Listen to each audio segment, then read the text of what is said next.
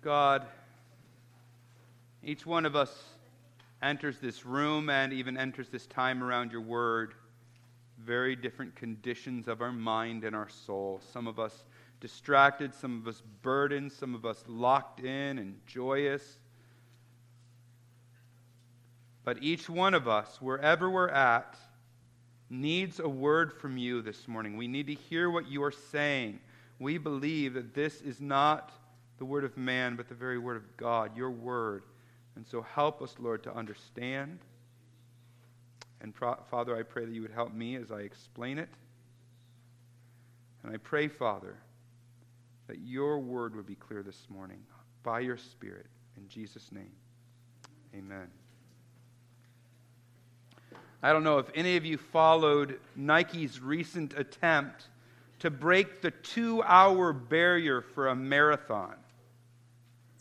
I did. Because that's just utterly insane. In order to run a marathon in under two hours, someone would have to run 42 kilometers at a 21 kilometer per hour pace. I know my math's really good there. 21 kilometers per hour is about how fast when I, I run when I'm running a full on sprint. You have to do that for two hours. Less than two hours. The fastest marathon to date is about three minutes off that pace. That might not seem like it's a big gap. But then think about for the last 50 years of world records in marathons, we've only been able to shove, shave off about six minutes off the pace because the human body can only run a marathon so fast. But Nike committed themselves to seeing it happen. So they identified three elite marathoners, one of whom was named Eliud Kip, uh, Kipchoge. And they did everything they could to help these men succeed. They found a location where they could run the course in, idea, in an ideal climate, perfectly flat, no ups and downs.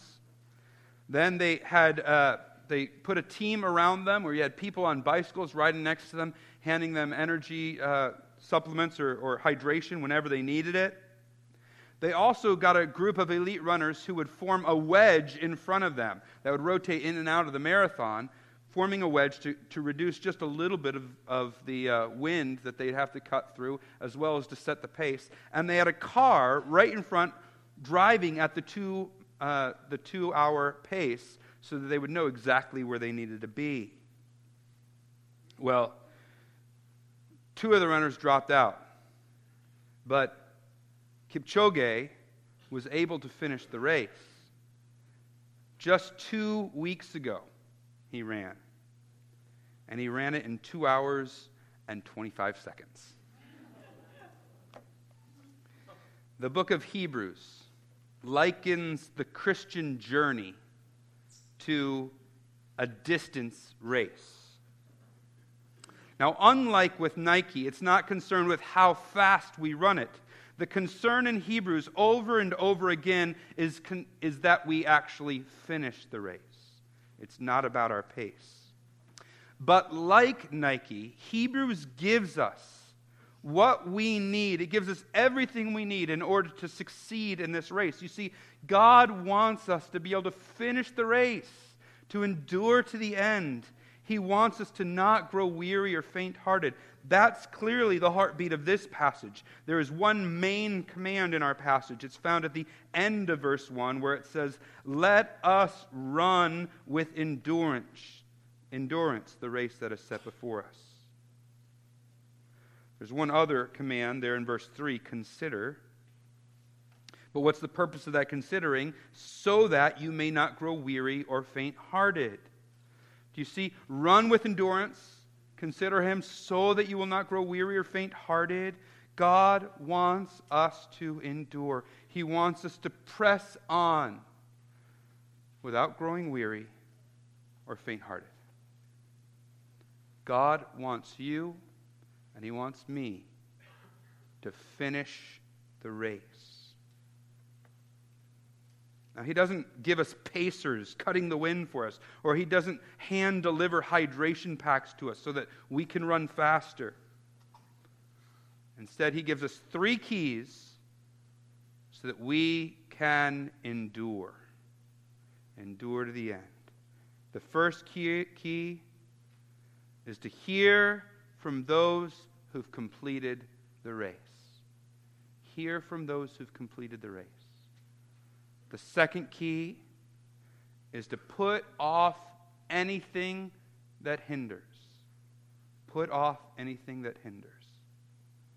And the third key is to consider Jesus. So, the first key to hear from those who finished the race. Verse 1 beginning says, Since we're surrounded by so great a cloud of witnesses.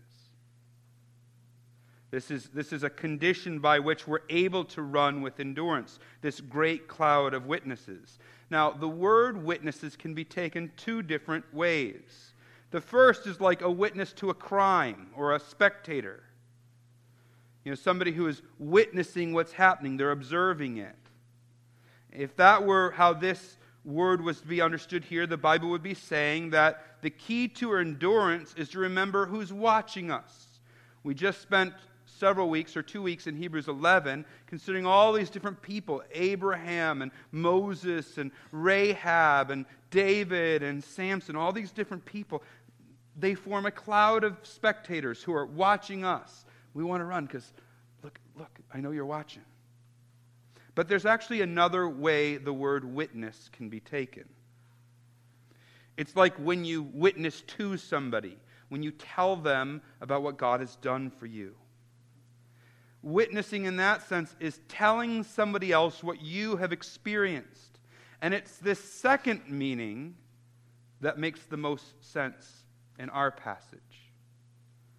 So the Bible is telling us we're surrounded a bunch of, by a bunch of people who have completed the race. And you need to hear what they're saying. I know some of you in this room have gone through chemo treatments. More of us in this room have gone with somebody when they've been going through their chemo treatments. And when you're sitting there waiting for your turn, every once in a while, you hear a bell ring. And what happens when that bell rings? Everybody cheers. Because that means that that person has gotten to the end of the course of their treatments. They finished what was laid out before him.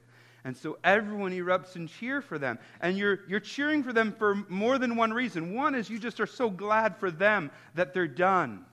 But the other reason you're cheering is because you're encouraged, because it's a reminder that there is an end to this brutal regimen. In that sense, they are witnesses to us.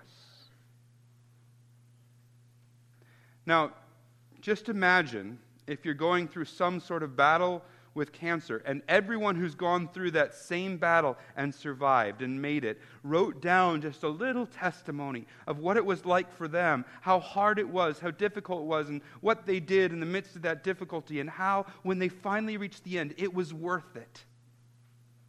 And all those people who had survived gave you that book you better believe you'd be opening it up regularly and reading it.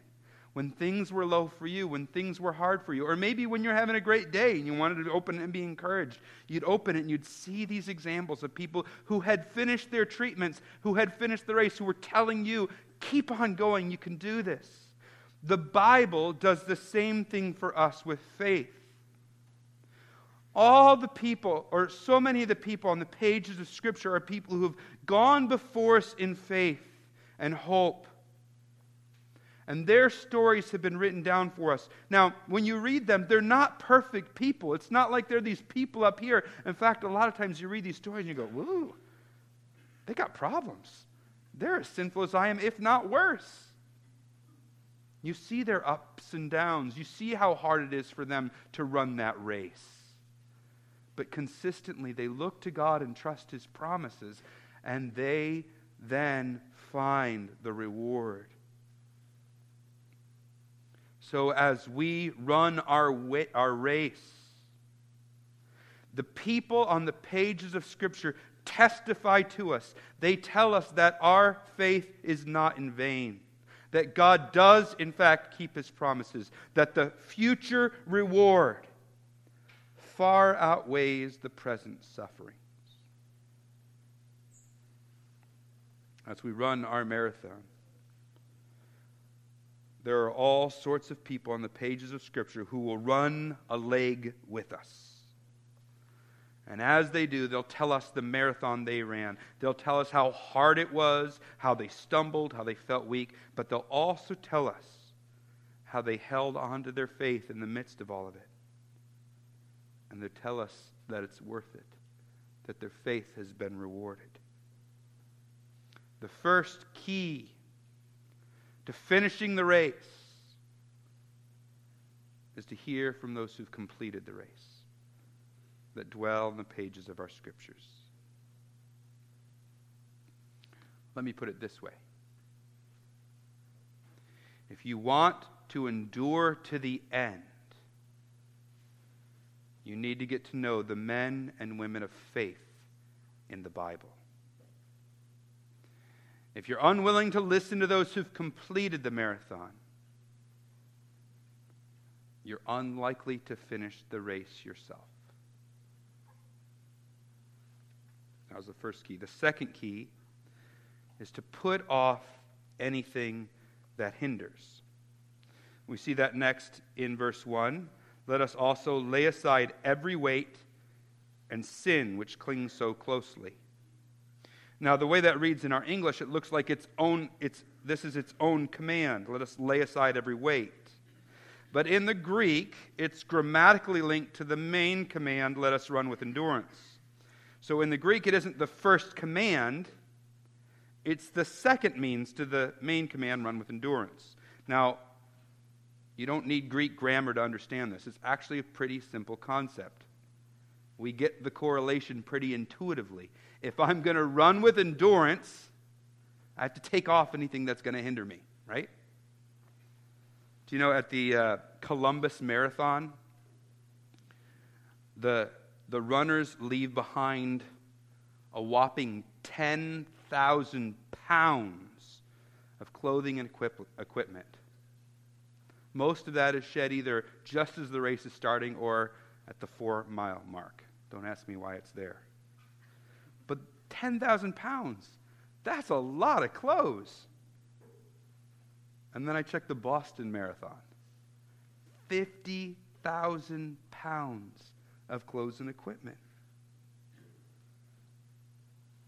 When you are running a marathon, and you're actually running it, you don't want anything weighing you down. So if your goal is to finish the race, then here's the question for you What is it that you have to put off? The Bible lists two different things to put off. The first thing it says is every weight. And this is a general category that includes things that are not bad in and of themselves. For example, Facebook or sports, they're not evil. But if they begin to encroach on our spiritual journey and stifle it, then they may need to be put aside. Good things like your career or your children or your grandchildren's achievements could actually be crippling your spiritual walk. Kent Hughes says if an otherwise good thing drags you down, you must strip it away. The second category is the sin that clings so closely. Now, did you notice the second category isn't just sin? It's sin that clings closely. And what that kind of sin is, is actually different for each one of us. Because all of us are wired differently, which means we're all inclined to different sins. For one, it might be lust. For another, it could be pride or jealousy or self reliance. Others might struggle with gossip or unsubmissiveness or dishonesty or drugs or alcohol addiction or same sex attraction. Whatever your besetting sin is, whatever my besetting sin is, it must be rooted out. Cannot have a place in our lives, or it will destroy us. I want to just pause here and just make a, a special appeal to you. Because I know that for many of us here, God is using this particular word to bring something specific to your mind. When I talked about a weight or maybe a besetting sin, you knew God's calling me out. So I want to encourage you. Do something about it. Take action. God's voice to you this morning could not be any more clear. Put off anything that could be hindering you, that could in some way end up keeping you from finishing the race. So, if you want to finish the race, that means if you want to get to the end and hear Christ say, Well done, good and faithful servant, instead of depart from me, then we need to take this seriously. Jesus said, If your right eye causes you to sin, tear it out and throw it away. If it is better, for it's better for you to lose one of your members than for your whole body to be thrown into hell. We must be willing to take dramatic and bold steps to rid ourselves of weights and besetting sins. Now, for many of us, that first step is just telling somebody, telling a pastor or a pastor's wife or a trusted Christian friend. And then the second step after that might be just prayer and fasting, humbling yourself, enlisting a team, and that's where it can be hard, getting people, other people who know what you're going through, but enlisting a team who will be prayer warriors for you and just cry out to God for help. And if you need more help beyond that, if you need more help beyond that, look at me. You have my word that this church will come alongside you and do everything we can to help you fight and help you win. I say that not just as a vain promise, but because I've seen our church do that over and over again. Our church has walked with people who have put off drug use, who have put off sexual addiction, who have put off eating disorders, who have put off anxiety, who have put off control issues, who have put off hopelessness. Our church is a hospital for sinners. If you are struggling in your sin, this is where you need to be. Not because of what we do, but because we know where to look. We know who can heal. We know what gospel can actually affect us. So if you come and you talk to somebody here, you know, know that we're not going to look down on you. If we're looking down on you, we're looking down on ourselves too, because we're alike sinners. Instead, what we're going to do is mutually look up together. We're going to look at our Savior. So please, please, please, for the sake of your own soul, I plead with you. Lay aside every weight and the sin which clings so closely. I mean, how beautiful would it be to see 10,000 pounds of sins and encumbrances left behind by this church in the next few weeks? So we need to put off anything that hinders us. I said, first, we need to be in God's Word, hearing from those who've completed the marathon. Those are the first two keys. But the third key is the most crucial and it's where I'll spend the most time. The third key, to use the language of verse 2, is looking to Jesus. Or to use the language of verse 3, consider him. That is, consider Jesus. So the third key is consider Jesus. Now, there are two ways we're to consider him. The first way that we're to consider him is to look to him as the ultimate example of faith. So we've been cruising along through Hebrews 11, looking at all these different examples of people who had faith, people who endured their present hardship in light of a future reward, and who were ultimately vindicated in that hope. So we're cruising along through Hebrews 11, and then we come to Jesus, who is the pinnacle of the examples. He is the great example. Just watch the progression that's there in verse 2. Who for the joy that was set before him. So the promised, the, the Father promised the Son a reward. He sets a joy before him, the joy of victory over sin and death, and returning to reign with him at the Father's right hand, not only in judgment, but also in salvation for those who repent and believe. That great joy set before him, the joy set before him, he endured the cross. On the basis of this joy, Jesus endures the cross.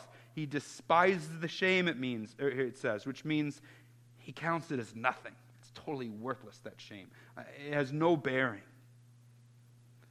And in the end, what's the result? There's Jesus, the one who rescued us sinners by enduring the shame and torture of the cross, seated in victory at the Father's right hand. He received what was promised to him. There's the promise of reward. There's the faith in that promise. There's the ability to endure the worst because of that, and then ultimate victory and vindication. Now, when it comes to faith in the book of Hebrews, that's textbook. That's the formula. You remember the equation we learned last week? Future certainty equals present endurance. Jesus embodied that. He was able to endure because he was so sure about what was to come. Verse 3 has the same emphasis. It talks about him who endured from sinners such hostility. Have you noticed the word endure a few times? Let us run with endurance. And then we're told Jesus endured the cross. And then we're told he endured hostility. You see, he's the example of how to run with endurance. In part because his agony was greater than any other. The thin mountain air is hardest for those who have become used to more oxygen filled air of the lower altitudes. The agony of this fallen world is hardest on the one who is used to complete and eternal perfection of the Godhead. But God the Son was willing to take on flesh, to endure the pain and heartache of humanity and then he was willing to die on a Roman cross as a criminal with all the shame and the mocking that went with it. Verse 2 says he despised the shame. He considered that shame the worst shame anyone could ever know. He considered that shame nothing. Not only was the Holy One mocked and beaten by sinners, he also absorbed the full wrath that our sin deserved. He stood in our place, he bore our shame, and he paid the price for our sin. the eternal, perfect Son who had known perfect harmony and peace with God the Father, did this. His agony was greater than anything we will be asked to endure, and his faith was pure in the face of it. Why he's the ultimate example. Now, I grew up in Chicago in the 90s. And you can imagine me and all my friends wanted to be like Mike. We wore Michael Jordan's basketball shoes and his jersey. We stuck out our tongue whenever we were doing anything serious. We attempted his turning fadeaway that no one could stop. We tried to trash talk like him. I still try to. And then we had those adjustable hoops, and we'd lower the hoop. Boy, our reverse layups and jams were all trying to do exactly what he could do. And for the really serious basketball players, the elite ones, they studied his game intensely. Because Michael Jordan had perfected basketball. LeBron James is no Michael Jordan, just so you know. All right, he'd perfected basketball. And so if you wanted to be great in basketball, you wanted to be like Mike. That's why we need to look to Jesus. That's why we need to consider Jesus because he perfected it. He is the epitome of faith. So we consider Jesus as the example of our faith. Now, that's the first kind of big category of why we're supposed to consider Jesus. But there's a second one. You might have noticed that I skipped over an important phrase looking to Jesus. What's the very first thing it says in verse 2? The founder and perfecter of our faith. So the first reason is because he's an example. But the second reason we're to consider him is because he's the founder and perfecter of our faith. Now, that phrase is just chock full of important meaning. And so I want to take some time to unpack that, and it's going to take a little care. With any technology or innovation, you usually have two key players the person who invented or pioneered it, and the person who perfects it. So, with automobiles, you had Carl Benz and then you had Henry Ford. With phones, you had Alexander Graham Bell, and then you had Steve Jobs. With rock and roll, you had Elvis, and then you had Justin Bieber.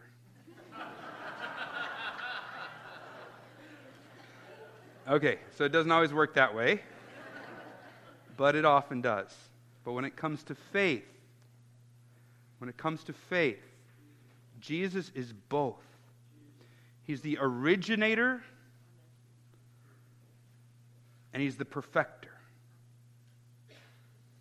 Now, that word in our passage, perfecter of our faith, is a really weird word, both in English and in Greek, but it takes us back to chapter 11, verse 40. Remember last week? talks about these heroes of the faith, but then it says, apart from us, they should not be made perfect. Same word. We learn then that because of all, prom- all the promises of God only exist under his grand promise, which is his promise to redeem humanity from the fall. So, all the smaller promises of God that the men and women of chapter 11 believed found their perfection in that generation because they and we have the fulfillment of the grander promise. That's what founder and perfecter of our faith is getting at. That, that all the faith before that was rooted in something that ultimately found its fulfillment in the founder and perfecter of the faith. So as you're reading along in chapter 11 and you, and you read example after example, what's the refrain? By faith, Moses. By faith, Abraham. By faith, Isaac. By faith, Rahab. But when you come to Jesus, it changes. It doesn't say by faith. Yes, we look to him as an example, but it says we look to the founder and perfecter of our faith. So, so what does it mean that he's the founder? Go all the way back to Genesis chapter 3. In Genesis chapter 3, there's the promise. This is right after Adam rebels against God. And there's the promise that there will be a rescuer. That's when faith began. That's when you could say, I believe God for something that's coming. And that foundation was a foundation in Jesus. The ultimate fulfillment of that faith, the founding of that faith, was a foundation in Jesus. That's the foundation of our faith. But he didn't just become the founder of it, he also brought about the completion or perfection of our faith. And he did this when he died on the cross. Now, I just want to take those two poles for a second and explain it a little bit more. Because on the cross, Jesus did something. He defeated sin and he defeated death. Now, go back here. When the Bible talks about all that Adam unleashed upon this world when he rebelled against God, it talks about kind of a darkness that just pervades the world. And it's a terrible and horrible darkness that wreaks havoc. It's a thick darkness that cuts us off from our whole fellowship with God. It's a pervasive darkness that penetrates our souls. That darkness is what causes our bodies to break down and decay. It's that darkness that introduced cancer and disease and chemical imbalances. The Bible puts all of that, the sickness, the dying, the decaying, under the category of death that darkness also bent our souls towards sin. So that darkness also produced anger and strife and jealousy. It produced the lust and pride and penchant for gossip that our generation tries to minimize because we don't want to feel guilty about it. And the Bible t- takes all of that and puts that in the category of sin. That pretty much covers all that's broken in this world. It's that darkness that was unleashed that brought death and brought sin. So when God promises to make all right all that Adam spoiled, if he founded the faith at that moment, then when that fulfillment is going to be reached, when we're going to reach the perfection of our faith, what is Jesus going to do? He is going to defeat sin, and the way he'll know that, we'll know that he actually did that is because he'll be able to defeat death. So on the cross, that's what he did. He took the sin of the world upon his own shoulders. He became sin who knew no sin, so that in him we could have the righteousness of God. That, that sin that we deserve the penalty for was piled upon him, so that all who have faith in Jesus can be counted righteous. He dealt with sin, he satisfied the wrath of God.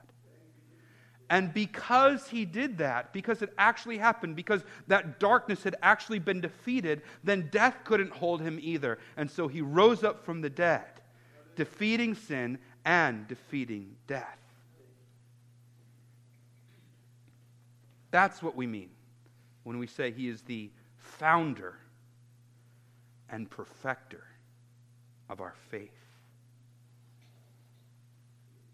How does that help us endure? How do we cons- so we're supposed to consider Jesus, his example. We're supposed to consider him as the founder and perfecter of our faith. How does that help our faith? I've used this illustration a couple of times, and I want it to be one that we commonly know here at the church. You're driving your car along on a backcountry road, and you come to a bridge that looks rickety, and you're not sure your car is going to be able to make it over the bridge. And you're trying to figure out do I have enough faith to drive over the bridge? You get out of your car, you don't examine your car. You don't say, Is this car going to be good enough and have enough faith enough to be able to make it over the bridge? What do you do? You, you go to the bridge and you examine the bridge. You examine the object of your faith. So you stand on it, you, you wiggle around on it, you look at how it's, you know, the foundation and whether it looks like it's ready. And if by examining the object of your faith you come away confident that it'll hold you, then you're easily able to drive over the bridge. The way we endure in our faith, the way our faith is strengthened, is not by looking inwardly and summoning enough faith. I just need to have enough faith. I just need to believe more. If I just believe more, God will bless me. If I just believe more, I'll be healed. If I just have enough faith, then all will go right in my life. I'm suffering right now because I just don't have enough faith. What am I doing? I got to have more faith. I got to have more faith. Got to have more faith. That will exhaust you and wear you out. That is not what faith is. That's what humanity does. That's humanism. Look to yourself, summon up yourself you can do it. That's not biblical faith. Biblical faith looks to the object of our faith. We look to Jesus. We consider him, and we consider him as our example. We consider him especially as our founder and perfecter of our faith. That's how we look to Jesus. When you consider Jesus, not only is he the perfect example of faith for us, he's also the founder and perfecter of our faith. That's to say, in himself, Jesus proves that all the promises of God are yes. Remember the equation future certainty, present endurance. Nothing will increase your future certainty more than considering all that Jesus did. So read about him, sing about him, pray in light of him. Talk about him. Look to Jesus. Consider Jesus. I want to close this sermon this morning by just sharing something from my heart. I'm always, I mean, not that I'm other times not sharing from my heart. But God's doing something really remarkable at Maple Avenue. Something I've not observed or experienced prior to coming here. I am seeing lives transformed. People who were people who were hostile to God now walking in hope-filled faith. Lives that were broken and tattered now finding wholeness and life in Christ. And I see people coming here on a Sunday morning who haven't embraced Jesus, but who are, have their curiosity piqued. They're exploring. They're trying to think through what is happening here. I'm so grateful to God for that. But I know that what's starting right now will take endurance.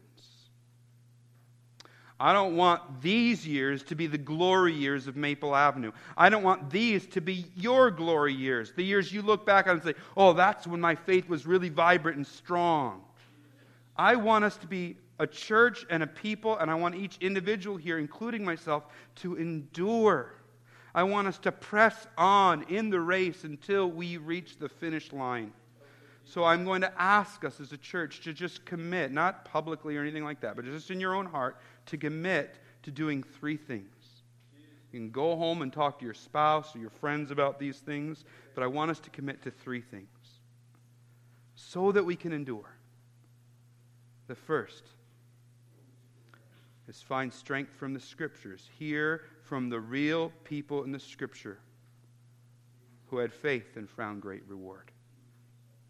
We got to be people of the word who are being fed in our faith by the people God's given us as an example. Second, put off whatever is holding you back. What are those weights? What are those hindrances? Put it off. Do it. Now it doesn't it might not be a one and done thing for you. It usually isn't. It's a battle. Sin dies hard. But repent. And third, look to Jesus. May He be our song. May He be our conversation. May He be ever on our thoughts. My brother here, it's our first time here, and all he's saying is Jesus, Jesus, Jesus, the whole service. That's right. He's our brother. God the Father is Father. But that's okay. Let's exalt Jesus. So, Alleluia is right. Alleluia. All I have is Christ. May He be our song. Let's pray. Father, I want us to be a church that endures. I don't want us to be people who go hard for a few years and then flame out. I want us to be people by your grace who endure. So may we be people who look to the object of our faith to consider Jesus and boast in him and him alone, that our song is, All I have is Christ. In Jesus' name, amen.